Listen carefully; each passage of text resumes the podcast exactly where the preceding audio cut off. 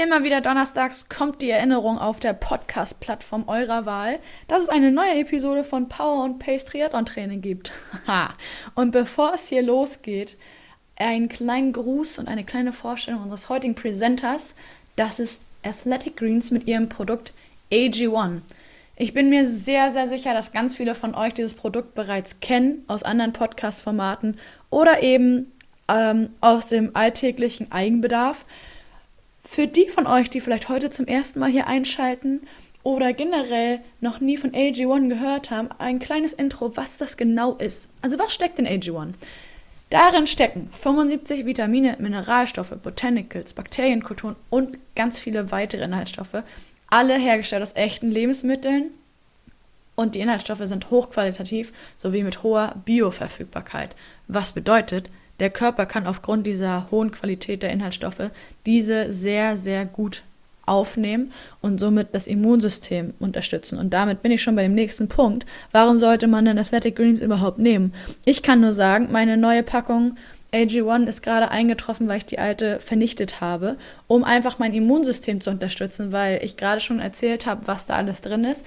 Und wie ihr wahrscheinlich mitbekommen habt, waren Erkältungs- und Grippewelle nicht nur im Anflug, sondern die kursieren hier überall, wo man hinhört und hinschaut, Freundeskreise, ähm, Familienmitglieder und was weiß ich, Kollegen fallen ähm, nach der, also ein nach der anderen, ein nach dem anderen, ist auch schwierig, ey.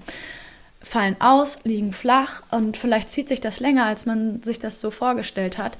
Ich bin glücklicherweise dem Ganzen bisher entkommen. Toi, toi, toi, dass es so bleibt. Ob das einzig und allein bei an AG1 liegt, glaube ich nicht. Bin mir aber ziemlich sicher, dass eben diese Mineralstoffe, Vitamine, Botanicals etc. einfach auch dazu beigetragen haben, das Immunsystem so zu unterstützen, als dass das jetzt deutlich robuster ist, als es vielleicht ohne AG1 gewesen wäre und mit Hilfe sämtlicher Maßnahmen rund um mein Training, also beispielsweise, wenn ich durchgeschwitzt nach Hause komme, trockene Klamotten anzuziehen, mich warm halten, ausgewogen essen, hat AG1 einfach dazu beigetragen, mich gesund zu halten und eben meinen Körper, mein Immunsystem dabei zu unterstützen, gesund zu bleiben. Also das kann ich nur aus eigener Erfahrung sagen. Wenn ihr jetzt überlegt, klingt ja an sich ganz reizvoll, vielleicht sollte ich das ausprobieren, dann kann ich euch sagen, good news an der Stelle, denn es ist möglich, AG1 risikofrei und flexibel zu testen.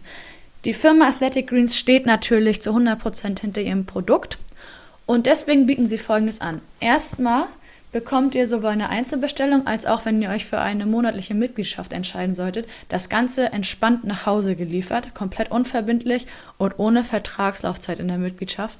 Bedeutet, ihr könnt das Ganze pausieren oder abbestellen, zu jeder Zeit, wann auch immer es euch beliebt, sollte dieser Fall eintreten.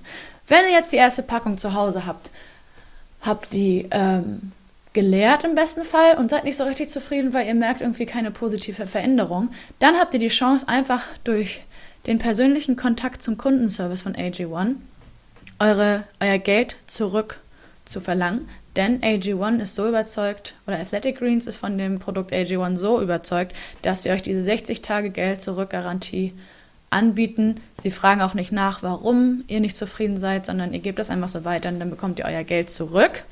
Unser Angebot für euch lautet daher, dass ihr unter athleticgreens.com slash powerpace beim Abschluss einer monatlichen Mitgliedschaft einen kostenlosen Jahresvorrat Vitamin D3 und K2 bekommt und fünf Travel Packs von AG1, die natürlich ideal dafür geeignet sind, nicht die große Packung oder am besten noch diese große Dose aus dem Starter Pack mitzunehmen ins Handgepäck, sondern ihr habt diese fünf Travel Packs und könnt die ganz bequem in eurem Handgepäck, eurer Handtasche oder im großen Koffer mitbefördern an euer nächstes Urlaubsziel, Trainingslagerziel oder ähnliches, wenn ihr dann zu Weihnachten auf dem Weg zu eurer Familie seid.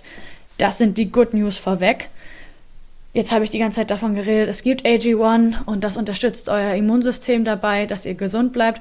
Frage ist natürlich, wie funktioniert das Ganze? Und das kann ich euch insofern erklären, als dass ihr ein Messlöffel von diesen grünen Pulverchen nehmt, was AG1 ist, mischt das Ganze mit 250 Milliliter Wasser, schüttelt, schüttelt, schüttelt das einmal ordentlich durch, dauert circa 60 Sekunden, das ganze Ritual, das heißt, jeder von euch hat diese eine Minute am Tag Zeit, bestenfalls mindestens eine halbe Stunde vor dem ersten Kaffee, damit die Nährstoffe auch alle wirken können.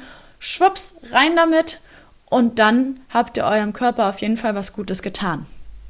So viel dazu. Jetzt sitzt ihr natürlich wie auf heißen Kohlen und wollt die aktuelle Podcast-Folge hören. Das kann ich gut verstehen. Ich fasse also noch mal ganz, ganz, ganz, ganz, ganz kurz zusammen, was AG1 bedeutet. Ihr habt die Möglichkeit, das kostenlos zu testen. In diesem grünen Pulverchen verstecken sich 75 Vitamine, Mineralstoffe, Botanicals, Bakterienkulturen und weitere wichtige, hochqualitative Inhaltsstoffe hergestellt aus echten Lebensmitteln. Bei dem Abschluss einer monatlichen Mitgliedschaft bekommt ihr einen Jahresvorrat Vitamin D3 und K2 plus fünf praktische Travel Packs für euer nächstes Trainingslager, den Weg zum Weihnachtsurlaub nach Hause oder in den nächsten Urlaub. Alles unter athleticgreens.com slash powerpace. Genau diese Information findet ihr auch nochmal in unseren Shownotes. Und jetzt ist es endlich soweit. Die neue Podcast-Folge beginnt. Schön, dass ihr wieder eingeschaltet habt und viel Spaß beim Zuhören.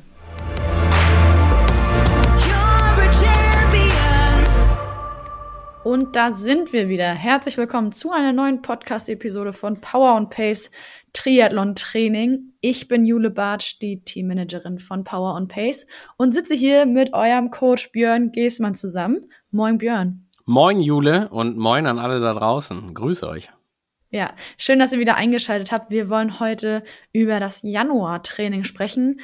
Während wir uns noch im größtenteils ziemlich aufregenden Dezember-Training befinden, also die Testwochen dürften, glaube ich, mit heute abgeschlossen sein. Da wurde viel gefahren, gelaufen und geschwommen, teilweise auch zu einem oder in einem Speed, der eventuell zum aktuellen Zeitpunkt der Saison gar nicht so beliebt war. Aber ihr habt das hoffentlich glamourös gemeistert, gut absolviert und wenn es vielleicht nicht so gut geklappt hat, wie ihr euch das gedacht habt, dann sagt euer Coach ja immer so schön, ähm, war es eine astreine Trainingseinheit. Und den ähm, FTP-Test beispielsweise, Lauftest oder Schwimmtest, kann man auch an anderer Stelle nochmal nachholen. Ja, so viel sei dazu gesagt. Kurze, ja, Two Cents about it äh, zum FTP-Test von letzter Woche, Björn. Ich fand es total schön. Äh, es hat mir viel Spaß gemacht. Ich habe mich gefreut dass ähm, wir es nicht nur alleine gemacht haben, sondern dass auch wirkliche Power and Pacer auch noch mit vor Ort waren. Ähm, das ist ja jetzt, also zum einen freut man sich natürlich der Community halber, zum anderen freue ich mich in solchen Situationen immer noch, dass sowas wieder auch möglich ist und dass man sowas wieder guten Gewissens machen kann. Und ähm, ja, das, das, das soll ja so auch so ein, so ein Stück weit die Richtung vorgeben für alles, was in diesem Projekt noch irgendwie kommt. Also gerade auch so diese Veranstaltungen oder diese Treffen oder dieses gemeinsame, egal ob das jetzt gerade digital gemeinsam ist, abends auf einem Mittwoch oder halt auch wirklich analog gemeinsam, wenn man nebeneinander auf der Rolle schwitzt. Ähm, ja, fand ich total super, hat viel Spaß gemacht. Es ist immer wieder schön zu sehen, wie viele äh, Leute sich im wahrsten Sinne des Wortes bewegen, wenn, wenn wir zu solchen Veranstaltungen aufrufen. Ähm, ja. Das freut mich immer total und gleichzeitig glaube ich auch, dass das so für die ganze Community eine schöne Sache ist, zu sehen, wie oder auch motivierend ist, zu sehen, wie alle anderen sich auch halt gerade diese ekligen 20 Minuten quälen müssen. Und ähm, das finde ich immer sehr schön. Voll, ja. Und wir haben das ja vor allen Dingen dieses Jahr dann noch ein bisschen größer aufgezogen als die Jahre zuvor, beziehungsweise wir haben ja pro Jahr zwei FDP-Tests im Schnitt. Und äh, da war ich auch hellauf begeistert. Also das vor allen Dingen auf alle Leute, die wir bestellt hatten zu uns ins Homesplace Studio 3, da auch gekommen sind, keiner irgendwie krankheitsbedingt absagen musste oder ähnliches. Da war viel gute Laune im Gepäck und demnach ist natürlich das Event auch entsprechend gut ausgefallen. Also herzlichen Dank an der Stelle nochmal an dich, Björn, dass wir so eine unterhaltsame, kurzweilige Moderation da anbieten durften und an alle Teilnehmenden, vor allen Dingen auch an unsere Regie, allen an den Kameras und auch den ein oder anderen Mitarbeiter von Spominis, der da extra da gekommen ist, um anzufeuern. Das war großes Kino. Sehr gut, hat, viel, hat wirklich sehr viel Spaß gemacht. Danke alle fürs Mitmachen. Definitiv. So, okay ähm, schnurstracks der Blick auf den Januar. Trainingsbeginn 2.1. Vier Wochen Training findet ihr auch seit gestern in euren Kiosks des Vertrauens. Ausgabe 206 bringt das Januar-Training mit sich und ich übergebe an dich, Björn. Was haben wir denn da so vor uns? Jetzt startet der, jetzt startet der Monolog. Ähm, ja, erstmal quasi sinngemäß herzlich willkommen im neuen Jahr. Ähm, Stimmt, auch wenn ja. ihr das jetzt gerade noch im Alten hört, aber das, worüber wir sprechen, ist ja jetzt wirklich dann der Test, oder nicht der Testbeginn, sondern der Trainingsplanbeginn ab dem 2.1. Und ähm, der Januar ist insofern ja, wir klammern jetzt mal gerade alle gedanklich heute aus, die beim Feiertagsspecial am Start sind. Die hören sich, also sollte das noch nicht ganz klar sein, wie da die Herangehensweise ist, dann hört euch den Podcast hier an gleicher Stelle von vor genau einer Woche an. Da ist das alles entsprechend erklärt und gebrieft. Ähm, und wir gehen jetzt mal gerade für das Briefing hier heute davon aus, dass alle jetzt hier im, im Januar-Training ganz normal starten. Wie gesagt, die Leute, die das Feiertags-Special machen, fühlt euch quasi inkludiert in der Idee. Und ähm, ja, der Januar ist natürlich schon so ein Monat, also das, das, das sieht ja auch jetzt jeder, der schon das Magazin in der Hand hat. Ähm, da wird es ja auch schon einige geben, die werden schon mal überblicken können, was der Qualifier, der Finisher, der Allrounder, der Mover und der Champion da gerade so ableisten müssen im Januar.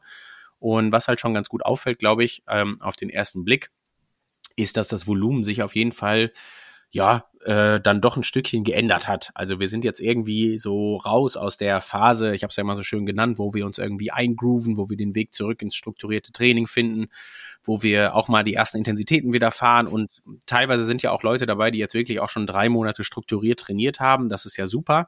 Äh, mhm. Äh, und äh, was alle sicherlich merken werden, ist, dass der Unterschied zwischen Januar und dem normalen Dezemberplan auf jeden Fall sehr offensichtlich ist. Und ähm, neben dem, ja, ich nenne es jetzt einfach mal so nächsten Schritt in der Vorbereitung, ist es ja auch so, dass es den nächsten Schritt im, im Sinne der, ja, des administrativen, organisatorischen gibt, würde ich einfach mal sagen, als dass der Januar der Monat ist, bei dem wir in diesem Jahr anfangen, unsere Spezialpläne auszurollen. Also auf powerandpace.de findet ihr gerade für die fünf verschiedenen Kategorien nicht immer nur einmal den Plan für den Januar, sondern ihr müsst ab jetzt, also ihr dürft ab jetzt, muss man ja sagen, ähm, wenn ihr denn möchtet, unterscheiden auch gleichzeitig schon nach Wettkampfschwerpunkten. Und Wettkampfschwerpunkten heißt, dass wir, wie ihr das aus dem letzten Jahr ähm, wahrscheinlich schon kennt, äh, halt eben unterteilen nach äh, den entsprechenden Wettkämpfen und äh, das Training darauf speziell ausrichten.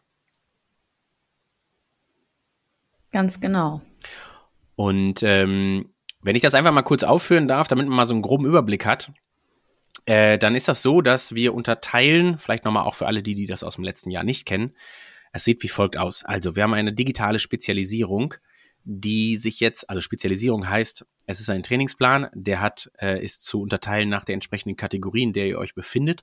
Und ihr habt die Möglichkeit, nach einem Wettkampfdatum auszuwählen. Ich mache das Beispiel. Der Ironman Hamburg findet statt am 4. Juni.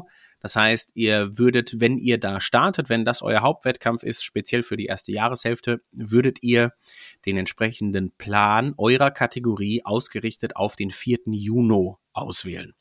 Äh, das hat den ganz großen Vorteil deshalb, weil die Pläne im Magazin sind alle auf ein ganz bestimmtes Datum ausgerichtet. Die richten sich alle auf, aus den, auf den 25. Juni aus. Das heißt, im Magazin wird für jede einzelne Kategorie der Wettkampfschwerpunkt auf dem 25. Juni liegen. Sobald ihr da die Situation habt, dass ihr den gegebenenfalls verschieben müsstet, weil ihr dann doch nicht in Rot, äh, Nizza, wo auch immer startet, sondern gegebenenfalls eine Woche später in Frankfurt oder zwei Wochen später in der Schweiz oder doch drei Wochen früher in Hamburg, dann müsstet ihr theoretisch immer selber am Trainingsplan rumbasteln und irgendwo entweder eine Woche hinzufügen, drei Wochen rausstreichen, wie auch immer. In den digitalen Spezialisierungen habt ihr die Möglichkeit, dass ich das für euch mache und äh, dementsprechend der Trainingsplan für zum Beispiel den 4. Juni direkt auf den Ironman in Hamburg ausgerichtet ist. Und das bekommt natürlich vor allen Dingen dann Relevanz, weil man einfach sagen muss, es gibt ja jetzt auch Wettkämpfe, die nicht erst im Juni stattfinden, wo man jetzt vielleicht noch sagen könnte, okay, der Januar wird sich jetzt nicht sonderlich unterscheiden, ob ich jetzt am 4. Juni oder am 25. Juni einen Wettkampf habe, ist richtig. Aber wir haben natürlich auch Wettkampftermine, die wirklich relativ früh im Jahr liegen. Ich mache ein Beispiel. Wir haben auch online einen Trainingsplan für Leute, die am 5. März beim Ironman in Südafrika starten. Und da kann man mhm. sich vorstellen, dass da knapp, ja, was sind's, werden ungefähr wahrscheinlich neun Wochen sein. Zwei, vier, sechs, acht, neun Wochen sein, ja, exakt. Krass. Äh, dass diese neun Wochen bis zum Ironman Südafrika jetzt natürlich gerade gänzlich anders aussehen als für denjenigen, der sich auf den Ironman Hamburg vorbereitet, weil der Südafrika-Starter da schon deutlich weiter sein muss. Und das genau wird dann entsprechend sich auch im Trainingsplan unterscheiden. Also es ist jetzt nicht nur so, dass einfach das Wettkampfdatum verschoben ist, sondern halt entsprechend natürlich der Trainingsplan daran angepasst ist. Und ähm, von solchen frühen Wettkämpfen oder allgemein von den Wettkämpfen, um mal einen ganz groben Überblick zu geben, wir haben jetzt in der Erstfassung gerade Das ist dann meistens noch nicht äh, irgendwie final. Da kann es immer noch mal Wettkämpfe geben, die ja jetzt zum Beispiel auch gerade noch nicht terminiert sind. Ich mache ein Beispiel, der Ironman 73 in Dresden, also zumindest Stand Aufzeichnung dieses Podcasts, äh, war der noch nicht mit einem Datum versehen und ich behaupte auch mal vorsichtig nach den Erfahrungen aus 2022 ist auch möglich, dass der vielleicht auch gar nicht stattfindet, wer weiß. Ähm, deswegen ist da natürlich immer noch eine gewisse Vakanz. Aber um einfach schon mal einen Eindruck zu geben, äh, die Trainingspläne sind äh, aktuell ausgerichtet auf etwa 14 Langdistanzwochenenden. Dann, wenn ich das hier grob überschlage, reden wir von, ich muss einmal schauen, von 20 Mitteldistanzwochenenden als auch von sieben äh, quasi olympische Distanzen, Sprintdistanzen, Wochenenden. Also sowas baut sich dann immer so auf, dass wir den Wettkampfkalender durchgehen, überlegen, welche Termine sind jetzt gerade oder welche Wettkampftermine sind jetzt gerade populär und für uns interessant. Und ähm, genau nach dem Kriterium gehen wir dann hin und inkludieren halt diesen Termin in den Spezialisierungen und deklinieren dann die Trainingspläne danach durch. Ich darf einfach mal ganz kurz, damit man schon mal einen ersten Eindruck kriegt, äh, ein paar Beispiele durchgeben. Also auf der Langdistanz ähm, finden sich die Kategorien Qualifier und Finisher wieder. Das sind per Definition unsere Kategorien, die Langdistanzen machen. Und die äh, Langdistanztermine beginnen bereits am, ich habe es gerade schon gesagt, 5. März. Es geht dann weiter mit dem Wochenende 20. 21. Mai. Da findet sowas statt wie der Ironman in Lanzarote. Ich glaube auch der, die Langdistanz in Ingolstadt, wenn ich nicht ganz falsch bin. Es geht dann weiter. Juni ist ja also Juni ist, ist da, da kommt ja dann diese Hochphase, wo man dann einfach sagen kann, äh, dass da quasi alles stattfindet, was man sich vorstellen kann. Angefangen mit dem 4. Juni in Hamburg, 18. Juni in Klagenfurt, 25. Juni in äh, Rot als auch in Nizza, 2. Juli Frankfurt, 9. Juli in der Schweiz äh, und so weiter und so fort. Also Wahnsinn. das werden schon die ersten Termine sein, die ihr da findet. Bei den Mitteldistanzen ist es ziemlich ähnlich, nur dass da natürlich die Dichte gerade am Anfang noch mal ein bisschen größer ist. Ich mache wieder ein paar Beispiele. Geht los am 18.03. in Lanzarote. Also wer den 73 äh, oder wer vielleicht im Allgemeinen auf der Mitteldistanz unterwegs ist, der tut sich natürlich einen Gefallen, sich schwerpunktartig schon mal auf den 18.03. vorzubereiten, wenn einem dieses Rennen wichtig ist.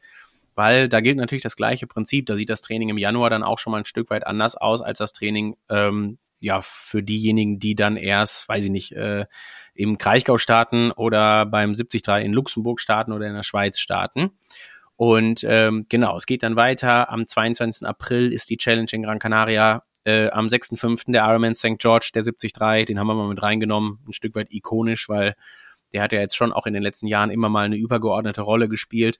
Ähm, dann gibt es den Ironman auf Mallorca am 13.05. Dies Jahr ja leider keine Langdistanz-Edition des, des Ironmans äh, auf Mallorca, aber auf jeden Fall der 73. Und dann geht's weiter über Kraichgau. Äh, dann gibt's äh, am gleichen Wochenende, glaube ich, wie Kraichgau ist auch das Championship-Rennen in Samorin. Äh, da ist die Challenge in St. Pölten und so weiter und so fort. Also ihr merkt schon, das ist eine riesige Liste quasi an Wochenendterminen, äh, die da dann in irgendeiner Form auch zusammengefasst werden. Ähm, also zusammengefasst werden im Sinne von, wir machen nicht einen Plan für Kraichgau, St. Pölten und äh, Samorin. Das ist natürlich alles am gleichen Wochenende. Deswegen werden die Wettkampftermine an solchen Wochenenden zusammengefasst. Und ähm, eine Sache darf ich dazu sagen, dass da keine Irritation aufkommt. Ähm, die Wettkampfspezialisierungen sind immer geplant bis Ende Juni, Anfang Juli, so wie es gerade Sinn ergibt.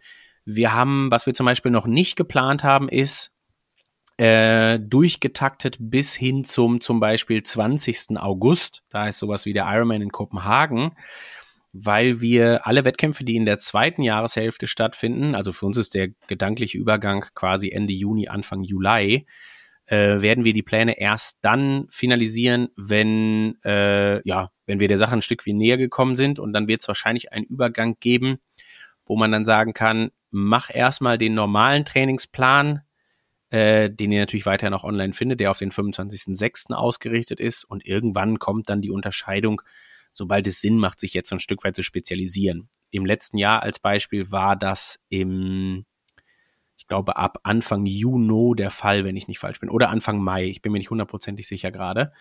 Ähm, aber für alle die, ich sage es nochmal zur einfachen Erklärung, deren Hauptwettkampf später als erstes oder zweites Juli-Wochenende liegt. Die nehmen erst gerne auch den ganz normalen Plan. Ihr könnt aber auch natürlich jederzeit jeden anderen Plan nehmen, auf den ihr euch erstmal einmal ausrichten wollt. Und der Plan für euer Rennen, wenn ihr zum Beispiel am 1.10. beim Ironman in Barcelona startet, den bekommt ihr dann allerspätestens ab Anfang Juni, sodass ihr euch dann spätestens ab dann irgendwo äh, nochmal gezielter auf den Ironman in Barcelona vorbereiten könnt und jetzt nicht die akute Wettkampfphase mitmacht von eurem Plan, der eigentlich auf den 25. Juni ausgerichtet ist. Ich hoffe, das ist halbwegs ähm, verständlich. Genau. Also Vielleicht fasse ich es nochmal einmal ganz kurz zusammen und dann übergebe ich wieder an dich, Jule. Ähm, das Einzige, was ihr tun müsst, ihr geht auf powerandpace.de, ihr überlegt euch, folge ich in meiner Kategorie noch erstmal dem normalen Plan, den ich auch in Print finde. Der wiederum ist ausgerichtet auf den 25. Juni. Wenn ihr sagt, nee, ich würde mich gerne schon spezialisieren, weil mein Wettkampftermin ist entweder vor dem 25. Juni oder gegebenenfalls ein, zwei Wochen danach, dann folgt ihr eurer Spezialisierung. Auch die findet ihr online. Wie gesagt, die ist dann unterteilt nach den entsprechenden Kategorien und halt wie für euch passend auf den zum Beispiel 4. Juni ausgerichtet oder den 18. Juni oder den vielleicht sogar den 5. März solltet ihr zu den Frühstartern in Südafrika gehören. Ja, Wahnsinn. Also da würde ich, also Respekt vor all denen, die sagen, Anfang März, das ist mein Saisonhighlight, da hau ich schon mal einen raus, weil Halleluja, das vergeht dann alles bisschen schneller als gedacht, ne? In kürzester Zeit, ich weiß nicht, ich habe gerade überlegt, also in kürzester Zeit dann doch die Intensitäten ganz gut hochschieben, Umfänge sowieso für eine Langdistanz. Da ist es schon ratsam oder wenn nicht vielleicht sogar notwendig, dass man in Anführungszeichen spätestens mit Anfang Oktober in das Training eingestiegen ist, oder Björn? Ja, es ist ja, also Südafrika ist, wenn ich das aus meiner äh, Erfahrung sagen darf, bisher immer eine Besonderheit gewesen. Also hinzugehen, ich, also selbst als ich Age Grouper trainiert habe ähm, und die individuell trainiert habe, war Südafrika eine Besonderheit ähm, und das war für gewöhnlich, soweit konnte ich mich erinnern, deswegen war ich ehrlich gesagt auch in der Planung etwas überrascht, ähm, das Rennen fand normalerweise immer meistens Ende März statt. Ende März, Anfang mhm. April war so die Regel. Jetzt ist das ja quasi noch mal vier Wochen früher. Also das ist ja jetzt wirklich, also muss man ja so sagen, mitten im Winter noch gefühlt. Ne? Also da kann man ja noch irgendwie äh, gegebenenfalls trainiert haben, vielleicht auch sogar mal draußen trainiert haben, ohne einmal ernsthaft für drei Stunden irgendwie zweistellige Temperaturen gesehen zu haben. Das stimmt, und ja. deswegen war Südafrika immer schon eine Besonderheit. Und ich sag mal, selbst früher, als man als ich da Leute individuell darauf vorbereitet habe, war immer so ein Stück weit die Frage, wo kann man denn so ein Trainingslager machen dann, ne? Weil das machst du dann auch nicht unbedingt jetzt hier ab Mitte Februar, sondern du willst ja bestenfalls auch schon vorher irgendwie ganz okay gut drauf sein, was dann natürlich auch wiederum dazu geführt hat, dass so manche Trainingslageroption wegfiel. Also dann warst du halt nicht am Gardasee im Trainingslager und meistens vielleicht sogar nicht mal auf Mallorca, sondern bist auf jeden Fall äh, auf die Kanaren geflogen, um sowas zu machen. Deswegen, das ist sicherlich ein sehr exotischer Ironman. Ähm, ich bin mir aber auch immer sicher, dass die Leute, die den Plan wählen, beziehungsweise die sich auf Südafrika vorbereiten, das sind Leute, die wissen schon auch so ein Stück weit, auf was sie sich da eingelassen haben, wenn sie eine Wettkampf, einen Wettkampf für den dritten, äh, für den fünften März gebucht haben. Und von daher wäre es natürlich wünschenswert, klar, wenn man da irgendwie, äh, man muss jetzt nicht zwangsläufig im Oktober schon angefangen haben, vielleicht hat man ja auch noch irgendwie einen späten Marathon gehabt, den man erst noch gelaufen ist oder sowas. Und klar ist natürlich auch, ähm, wenn ich jetzt eben so gesagt habe, dass das Training im Januar anders aussieht, ja, das tut es. Aber natürlich immer auch so ein bisschen mit dem Gradmesser, dass das jetzt nicht auf einmal der dreifache Umfang ist oder sowas, sondern ja. äh, auch der Dezember war ja schon, ähm, ja, jetzt nicht mehr, also äh, hob sich ja schon auch signifikant von Oktober und November ab.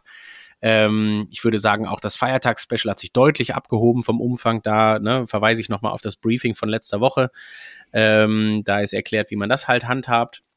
Und von daher, ähm, neun Wochen ist auch noch irgendwie eine gute Zeit. Also das ist immer noch so, dass man da auf jeden Fall relativ viel schafft und sich relativ mhm. gut darauf vorbereiten kann und so weiter.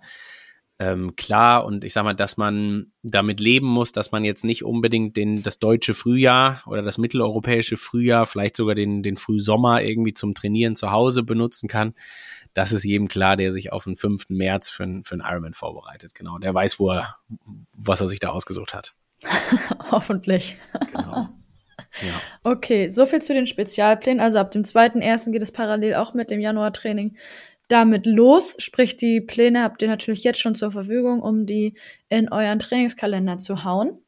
Und da bekommt ihr auch wie die Pläne in den Ausgaben sowie den, die monatlichen Pläne online natürlich auch monatsweise und nicht jetzt alles auf einmal bis zum 4. Juni beispielsweise oder 5. März, sondern ja. das kriegt ihr monatlich alles zur Verfügung gestellt. Okay. Äh, Kopfsprung in das Januar-Training, was ihr eben auch in der aktuellen Ausgabe 206 findet. Ich sehe, und das durfte ich eben auch in der Vorbereitung auf die Folge sowie für die Erstellung der Ausgabe mitbekommen, das hast du mir auch mit auf den Weg gegeben, die Umfänge, genauso wie die Intensitäten steigen doch merklich. Ich glaube, es ist sowas, was ich fast in jeder Ausgabe schreibe, wenn es um ja, die Beschreibung des Trainings das kann, geht. Das kann sehr gut sein, ja.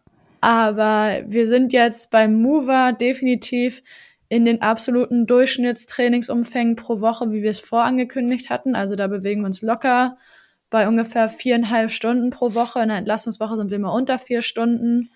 Beim Allrounder sind wir auch locker jetzt bei den sechseinhalb bis sieben Stunden pro Woche.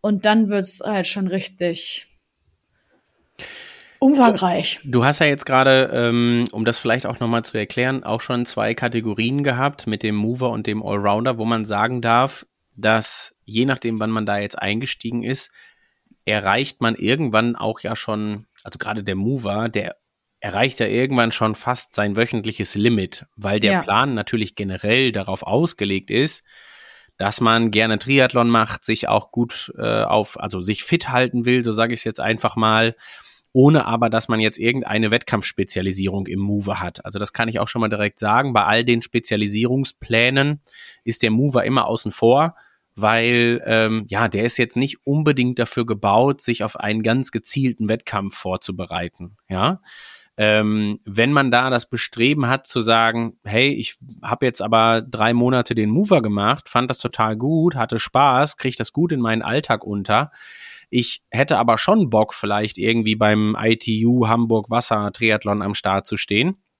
Dann könnte das jetzt auch ein geeigneter Moment sein, um die Kategorie zu wechseln gegebenenfalls mhm. und sich dann einer Spezialisierung eben für zum Beispiel den Hamburg Wassertriathlon äh, zu bedienen. Also das wäre in jedem Falle auch eine gute Möglichkeit, die man da gerade machen kann.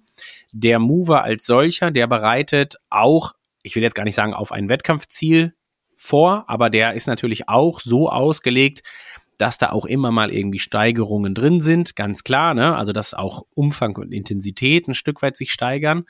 Aber wir haben den natürlich grundlegend auch so gebaut, dass der sein oberstes Limit bei, sag du es mir, ich glaube, sechs Stunden die Woche hat, wenn ich nicht ganz falsch bin. Und er glaube, ist deutlich drunter. Okay, ja, also ich bin mir gerade nicht hundertprozentig sicher, oder sind es vier Stunden äh, ja, in so der Range? Ja. Irgendwie so. Also lange Rede, kurzer Sinn. Da kann man sich vorstellen, wenn dann schon davon, da ist 40 Minuten Athletiktraining von, da ist 20 Minuten Beweglichkeitstraining, dann sind schon mal 25 wenn man sich da jetzt zum Beispiel den Move anschaut, ähm, dann ist der, hat er ja schon seine Obergrenze, die absolute Obergrenze bei sechs Stunden in der Woche, also Trainingsumfang. Und das ist ja wirklich was, was dann äh, nicht jede Woche passiert, logischerweise, wie man sich vorstellen kann, weil der Durchschnitt ja bei drei bis vier Stunden liegt.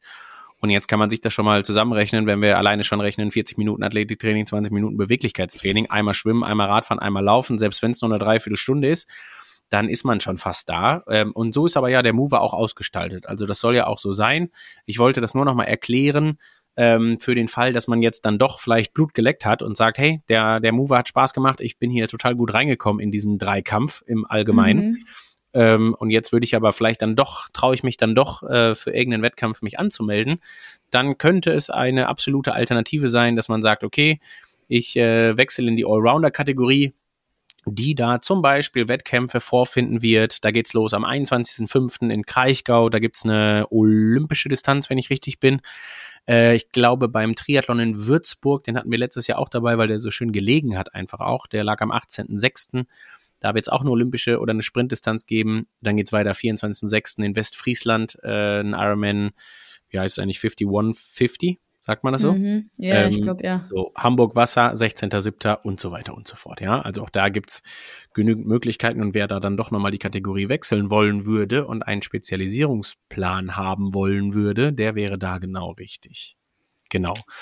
Und ja, was die anderen Kategorien angeht, wenn wir nochmal bei den Umfängen bleiben, klar, ne, je ambitionierter es wird, desto mehr Luft bleibt jetzt aktuell noch nach oben. Ja, das ist in Ordnung, so gerade beim Qualifier und Co. Aber du hast es auch schon richtig gesagt. Also ich würde auch sagen, wenn man sich so den Plan der Finisher und Champions und, und Qualifier anguckt, dann wird einem da schon nicht langweilig, zumal man immer noch dazu sagen muss, also alle die, die das auch aus den Vorjahren schon kennen, ich bin immer noch sehr geneigt, äh, dass diese Kategorien quasi alle äh, ihr Limit einer einzelnen Trainingseinheit so im Bereich von ungefähr zwei Stunden haben auf dem Rad. Also nicht zwei Stunden laufen, aber zwei Stunden auf dem Rad. Und das ja. wird man auch im Plan erkennen. Also die, die das Feiertags-Special gemacht haben, haben auch vielleicht schon mal eine Einheit gesehen, die über zwei Stunden geht. Da waren auch mhm. zweieinhalbstündige Radeinheiten dabei. Aber für das Januar-Training äh, gehe ich immer dann aktuell noch davon aus, dass man das wahrscheinlich größtenteils indoor machen wird. Also wir nehmen den Podcast auf, wir hatten heute Morgen minus acht Grad hier. Ähm, da, deswegen ist das, also nicht, weil ich allen minus acht Grad wünsche, aber weil ich einfach davon ausgehe, dass da jetzt zum einen äh, noch relativ wenig im Januar draußen trainiert wird aufgrund der Witterungsbedingungen und gleichzeitig ich ein großer Fan davon bin, nicht allzu lange auf der Rolle Zeit zu verbringen, sondern dann lieber hinzugehen und über Intensitäten zu kommen, auch über eine gewisse Anzahl an Trainingseinheiten und so weiter.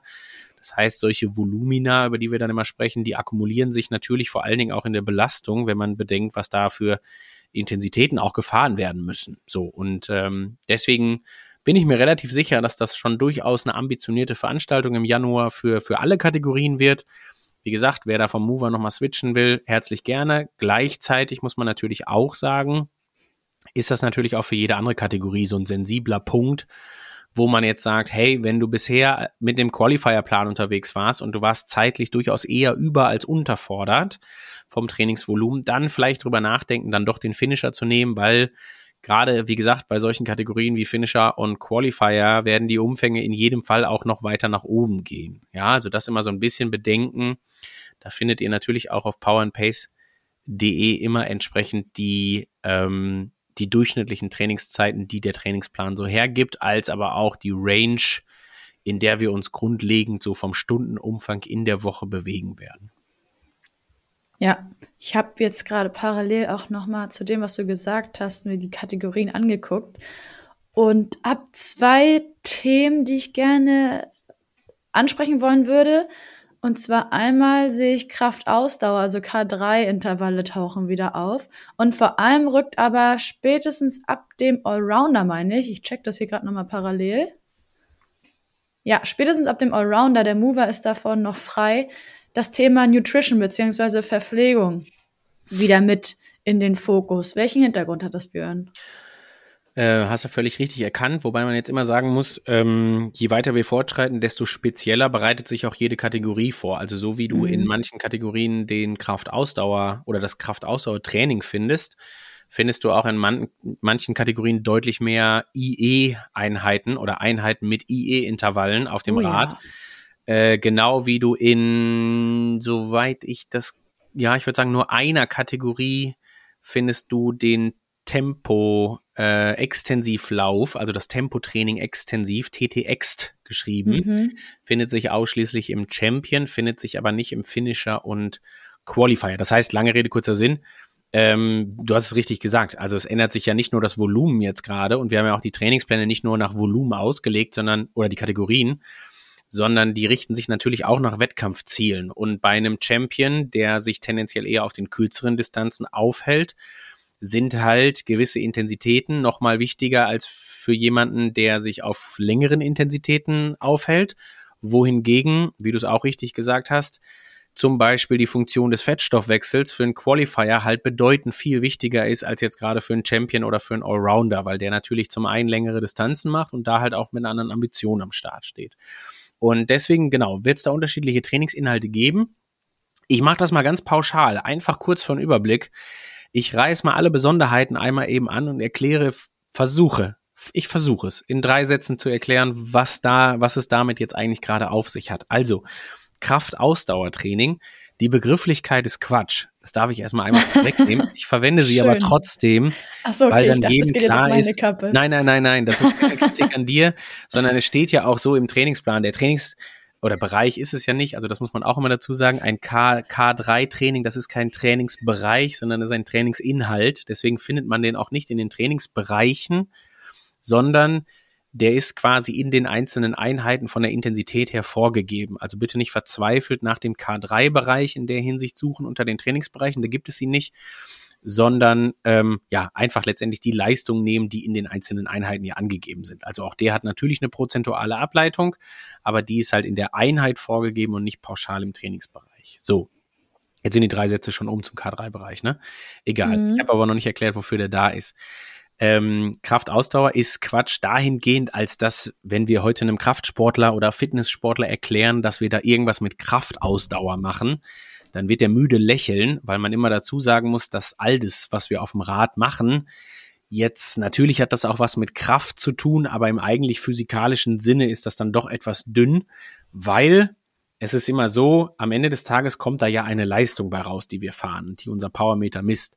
Und ich habe das schon beim FDP-Test, als um die Wahl der Tretfrequenzen ging, versucht zu erklären, dass Leistung immer das äh, Produkt ist aus Tretfrequenz und Kraft, die ich dafür einsetzen muss. Das heißt, das Ziel dieses dieses Kraftausdauertrainings, dieses K3-Trainings ist ganz bewusst dafür zu sorgen, einen dickeren Gang zu wählen, der dann irgendwo im Bereich von 60, 65, 70, 75 Umdrehungen stattfindet. Also beim mhm. K3-Bereich auch eher weniger als 75.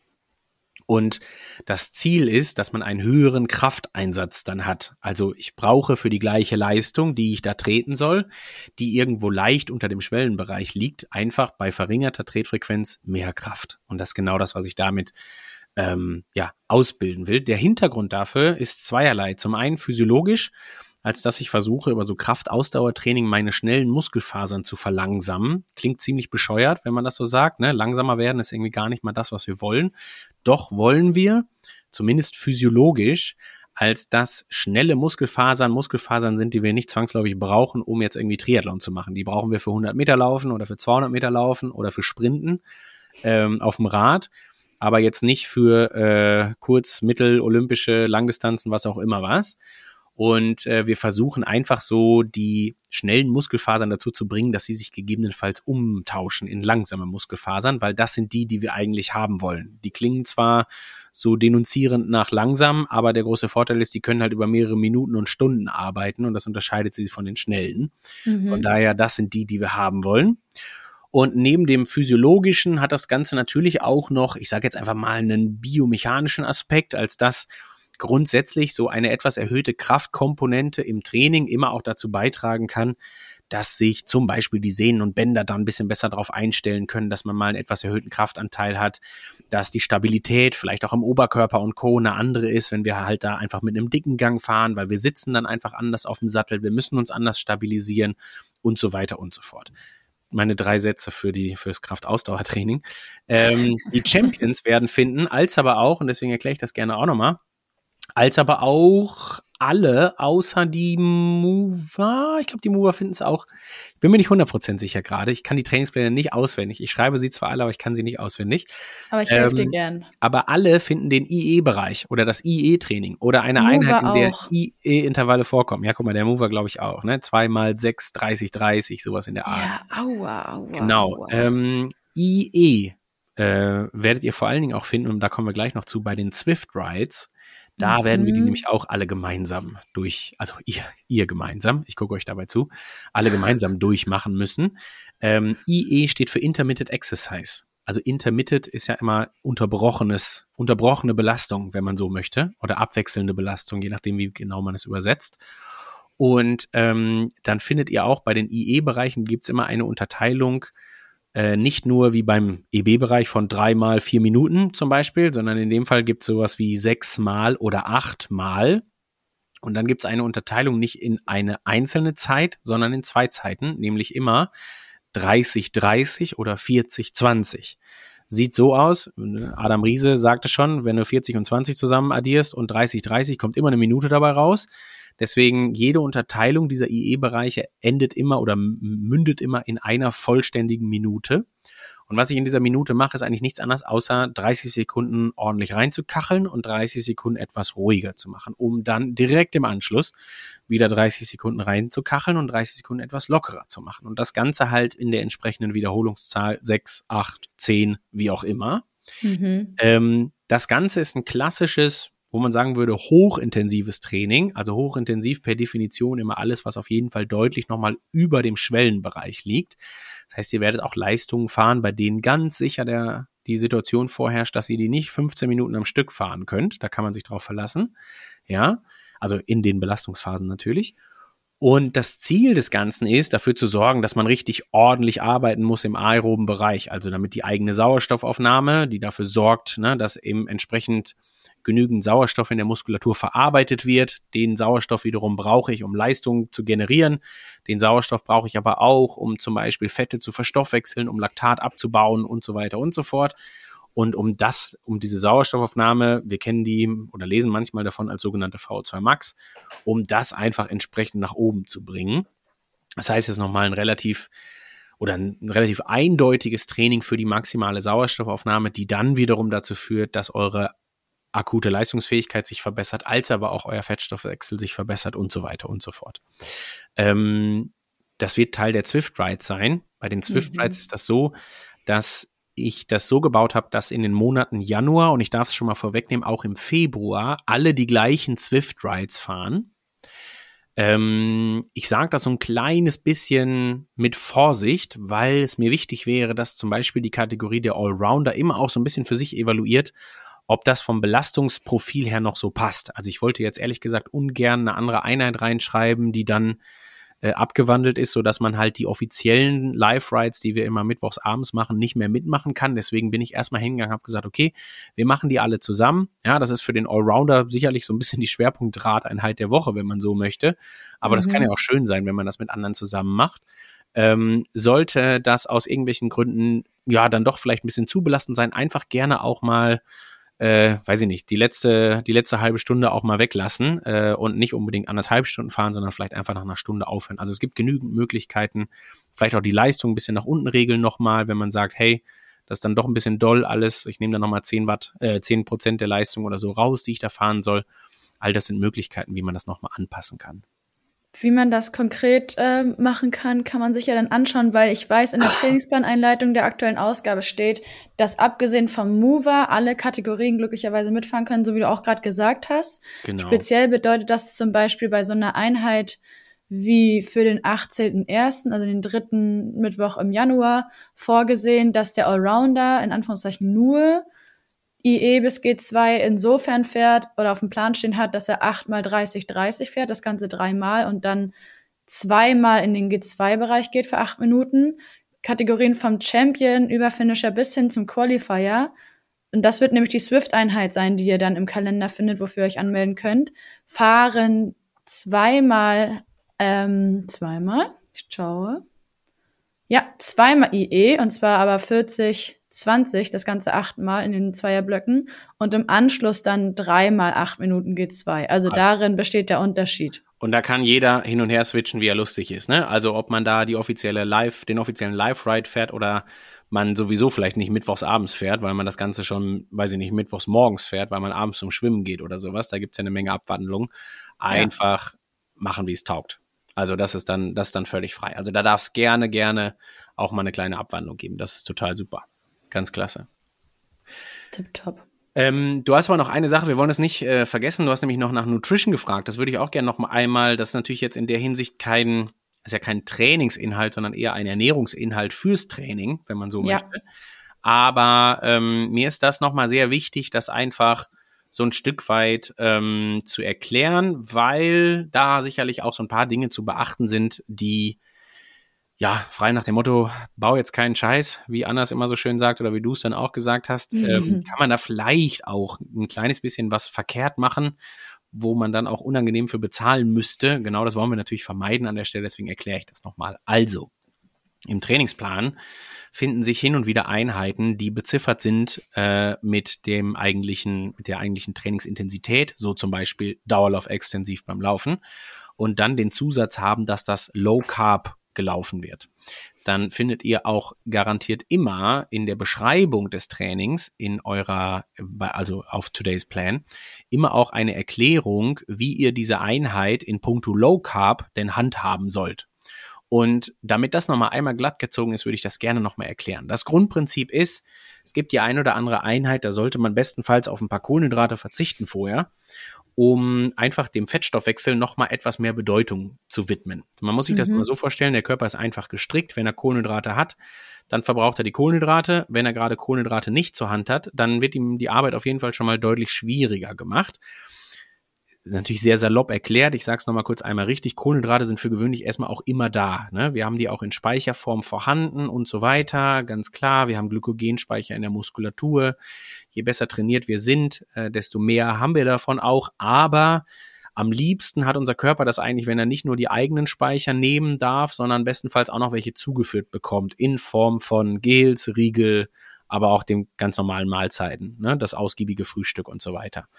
So, und das Einzige, was wir tun mit diesen Low-Carb-Einheiten, ist dafür zu sorgen, dass wir ihm diese, diese, diesen Zusatz der von außen zugeführten Kohlenhydrate etwas verknappen und ihm einfach mal sagen, du, pass mal auf, setz mal so ein bisschen mehr auf deine eigenen Glykogenspeicher, wenn man so will, und vor allen Dingen guck doch auch mal, ob du nicht ein kleines bisschen mehr Fette einsetzen wollen würdest. Der Körper wird immer sagen, nein, will ich nicht, weil ne, der Umbauprozess deutlich aufwendiger und so weiter. Deswegen wirklich durchaus unbeliebt, den Fettstoffwechsel anzumachen aber wir denken da für ihn natürlich etwas vorausschauend, weil wir wissen, dass dieser Fettstoffwechsel am 4. Juni zum Beispiel in Hamburg relativ gut funktionieren sollte. Und damit unser Körper, beziehungsweise vor allen Dingen der Kopf, dann nicht negativ überrascht ist am 4.6., weisen wir ihn vorher schon mal so ein Stück weit darauf hin, dass es mal sein könnte, dass er diesen Fettstoffwechsel auch benutzen muss. Mhm. Jetzt die sehr saloppe Erklärung, aber ich glaube, ihr wisst, wie es gemeint ist. Ähm, dabei ist Folgendes zu beachten. Punkt eins: Low Carb heißt nicht nüchtern. Also so wie ich die Kraftausdauer, Begrifflichkeit hm. wenig wertschätze, äh, finde ich es wirklich nicht gut, wenn man von nüchtern Training spricht, weil es halt inhaltlich vor allen Dingen auch falsch ist, um das mal ganz deutlich zu sagen. Was da gemacht werden soll, ist, wir verzichten auf einen von drei uns zur Verfügung stehenden Makronährstoffen, nämlich die Kohlenhydrate. Wir haben aber ganz klar noch zwei von drei Makronährstoffen zur Verfügung, nämlich Proteine und Fette. Das heißt, wir könnten also getrost hingehen und vor einem Dauerlauf extensiv 45-minütigem Low-Carb-Lauf in irgendeiner Form ein paar Proteine und gerne auch ein paar Fette zuführen, zum Beispiel zum Frühstück und dann diesen Lauf anschließen. Ja, also es das heißt nicht vor dem Frühstück zwangsläufig, sondern das kann auch heißen, ich nehme mir einen speckigen äh, äh, Speisequark mit irgendwie 40 Prozent Fett. Ich packe da vielleicht ein paar Beeren rein, die haben relativ wenig Kohlenhydrate. Ich kann auch noch ein bisschen Mandelmus, vielleicht aber auch ein paar Nüsse oder wie auch immer was hinzuführen. Also natürlich alles immer so, dass das auch passend verträglich bleibt für den Lauf. Und wenn das jetzt nicht unbedingt die 30, 40 Gramm Kohlenhydrate pro Frühstück übersteigt, dann mache ich da eine ganze Menge mit richtig und darf das ruhig als Low-Carb-Lauf bezeichnen. Mhm. Nicht funktionieren tut das, wenn ich morgens denke, ach komm, statt Speisequark nehme ich jetzt einfach das Brötchen, pack da ordentlich Nutella drauf und so. Das sind dann eher irgendwas zwischen 100 bis 200 Gramm Kohlenhydrate und definitiv genügend Kohlenhydrate für eben diesen 45-minütigen Lauf. Wir können uns also sicher sein, dass wir den Fettstoffwechsel durch dieses Frühstück quasi zu Hause lassen. Ja, wir nehmen den ja. gar nicht erst mit wenn man so möchte. So, und ganz entscheidend wichtig ist, wenn man den Lauf trotzdem vor dem Frühstück machen will, ja, das, also ich persönlich bevorzuge das ehrlich gesagt immer, weil ich laufe lieber mit leicht entleertem Magen, als dass ich da irgendwas drin habe. Und ich sage mal, Proteine und Fette sind jetzt auch nicht zwangsläufig bekannt dafür, dass sie leicht verdaulich sind für gewöhnlich. Deswegen darf man das trotzdem auch mit entleerterem Magen machen ich persönlich empfehle immer irgendwie einen kleinen Snack zu nehmen vorher. Also ein kleines bisschen Quark. Vielleicht hat man sich den schon mal angerührt für das spätere Frühstück oder sowas in der Art und nimmt zumindest irgendwie ein bisschen was, packt ein paar Beeren da rein. Das ist für die Sensorik manchmal ganz gut, dass der Körper merkt, okay, da wird schon noch Frühstück kommen heute, du musst dir also keine Sorgen machen. Ähm, so in der Art. Ne? Man kann dann vielleicht auch noch einen kleinen Espresso dazu trinken oder einen kleinen Kaffee oder wie auch immer was. Und dann ist man eigentlich passend präpariert für den halbstündigen oder 45-minütigen Lauf ich darf das auch schon mal vorwegnehmen, was wir nicht machen werden, ist das irgendwie exorbitant in die Länge zu, zu treiben und das jetzt über anderthalb Stunden oder sowas zu machen. Das wird nicht passieren. Das ist wirklich jetzt gerade nur am Anfang so eine kleine Feinheit, wo man sagen kann, hey, da werden wir nochmal etwas kontrollierter schon mal den Fettstoffwechsel ansteuern, damit der auf jeden Fall weiß, wie er zu arbeiten hat. Sollte man diesen Lauf nicht morgens machen, sondern irgendwann am Nachmittag oder Abend, was natürlich organisatorisch manchmal sein kann. Oder, also es bezieht sich jetzt natürlich nicht nur auf den Lauf, sondern auf alle Einheiten, die irgendwie was mit Low Carb zu tun haben. Ja.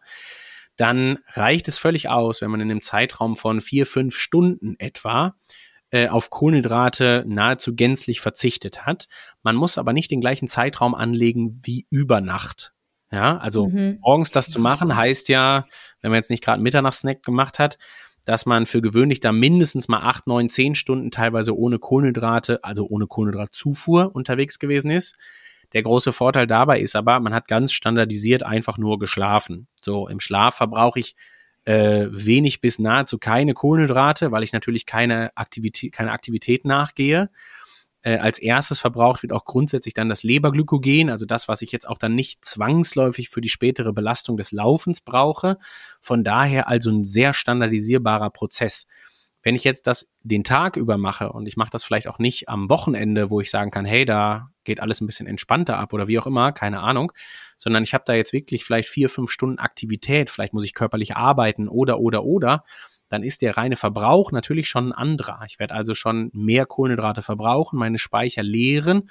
Und wenn ich dann vielleicht auch nicht erst seit vier Stunden keine Kohlenhydrate gegessen habe, sondern vielleicht schon seit sechseinhalb, weil irgendwie ging nicht anders und doch eine Stunde länger gearbeitet und so weiter, um den Lauf dann noch zu machen, dann würde ich immer empfehlen, im Zweifelsfall, ja, das Ganze immer auch ein Stück weit zu entschärfen. Auf jeden Fall einen mhm. Snack nehmen, nochmal vorher, wenn man das Bedürfnis hat, da in den ich bleibe jetzt beim Quarksnack, auch noch ein kleines bisschen Müsli reinzupacken, ist das auch völlig okay. Ja, also da geht's immer darum, wenn wir priorisieren müssen, das Wichtigste ist die Trainingsqualität. Und die Trainingsqualität geht auch immer mit dem eigenen Wohlbefinden einher. Also eine Trainingsqualität kann eigentlich nie gut sein, wenn wir bei einem lockeren Lauf das Gefühl haben, dass wir aus der letzten Rille pfeifen, ja, oder bei einer lockeren Radausfahrt. Von daher dann immer im Zweifelsfall auch eine Kleinigkeit essen, den Magen zufriedenstellen, dem Körper das Signal geben, okay, da kommen ein paar Kohlenhydrate nach und dann ist diese, dieser, dieser Ernährungszusatz zum Training des Low Carbs wirklich durchaus in den Hintergrund zu stellen. Ja, wichtiger vielmehr, die Einheit gut rumzubringen. Genau. Und das als Erklärung zum Ernährungsteil. Eines, eines nur noch abschließend, um das auch einmal ganz klar zu sagen. Ich persönlich bin großer Fan davon, direkt danach dann irgendwie die Speicher wieder aufzufüllen, beziehungsweise wieder Kohlenhydrate zuzuführen. Also bitte nicht denken, dass es irgendeine so Art großartigen Nachbrenneffekt oder sowas halt gibt. Der ist bis heute nicht wissenschaftlich erwiesen. Von daher ist das auch wirklich, äh, ja, ich, ich will jetzt nicht sagen Quatsch, das klingt so hart, aber ähm, es ist nicht erwiesen. Von daher bin ich der Meinung, es gibt ihn auch nicht und ich sehe null Vorteil darin. Mhm. Und ähm, die Nachteile hingegen überwiegen deutlich, als dass das Immunsystem sicherlich dann deutlich mehr leiden wird und so weiter. Deswegen gerne so einen Lauf oder auch eine Radeinheit dann entsprechend nachbereiten, paar Kohlenhydrate zuführen ähm, sicherlich auch trotzdem aber ausgewogen ernähren, also auch ein paar Proteine, auch ein paar Fette und dann ist alles fein. Tipptopp. Super. Ich glaube, damit haben wir das Januartraining ganz gut besprochen. Was mir gerade einfällt, weil ich gesagt habe, der Dezember ist gerade in den letzten Zügen noch sehr spannend. Januar wird dann so ein gewohnter Monat, keine Highlights in dem Sinne, als dass man keine Leistungstests irgendwie zu absolvieren hat, aber die Intensitäten, du hast es schon gesagt, äh, Tempo extensiv, IE-Intervalle, K3-Intervalle und wie gesagt, der, der allgemeine Trainingsumfang pro Woche, der steigt auf jeden Fall mächtig. Könnten wir mal einen Ausblick geben auf den Februar, weil wir haben das natürlich sehr beliebt zu einem sehr guten Zeitpunkt während des FDP-Tests schon angekündigt. Wir haben auch im Februar den zweiten FDP-Test und zwar ziemlich genau am 15.02. Jetzt wollte ich dir erst die Frage stellen, mit welcher Erwartung kann man an diesen Test gehen, wenn man diesen sehr intensiven, umfangreichen Januar bestritten hat. Aber ich glaube, die Erwartungen sind ganz klar, dass man sich nochmal deutlich verbessern möchte. Und das ist auch realistisch, oder? Wenn ich mir die Einheiten so angucke. Ähm, ja, immer natürlich unter der Voraussetzung, dass man auch gesund ist und bestenfalls auch größtenteils gesund geblieben ist. Deswegen gehe ich einen kleinen Schritt zurück und würde sagen, der FDP-Test, der da stattfindet am 15. Februar, als auch der Lauf- und Schwimmtest, die dann wieder in der Woche, teilweise in der Woche drauf, teilweise aber auch findet der Lauftest am Wochenende äh, nach dem FDP-Test statt. Ich weiß nicht genau, bei welcher Kategorie das ist, aber manchmal passte das einfach besser, dass man den ähm, ja, dass man den an anderer Stelle plant. Ich glaube, beim Allrounder ist es der Fall, wenn ich nicht falsch bin. Ähm, ist auch egal. Äh, das sind eigentlich neue Standortbestimmungen. Wenn mhm. eine Standortbestimmung damit, ein, das ist eigentlich ein schönes Wort. Ich habe das schon beim FDP-Test gesagt, jetzt hier im Mitte Dezember.